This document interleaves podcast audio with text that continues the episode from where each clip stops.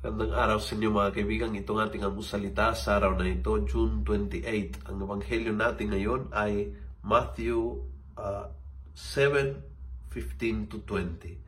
Sabi ni Jesus, Beware of false prophets. They come to you in sheep's clothing, but inside they are voracious wolves.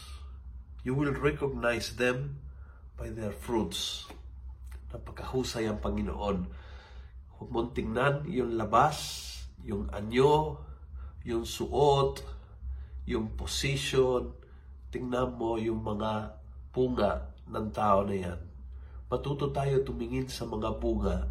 Ang isang tao na nasa Diyos ay nag-produce ng mga fruits na nasa Panginoon. Ang taong ito ay may kapayapaan. Ang taong ito ay may naiwan ng sense ng kagalakan pag nakausap mo. Ang taong ito ay laging gumagawa ng paraan para ang tao ay makakasundo.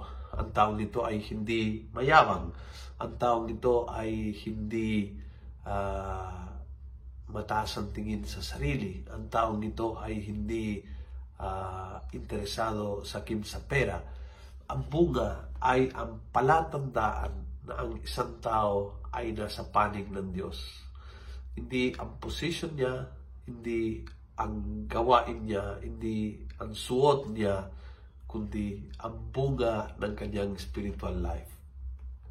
Sana matuto tayo mula sa Panginoon tumingin at sa ganon matuto magkilatis ang mga tao na sa ating kapaligiran.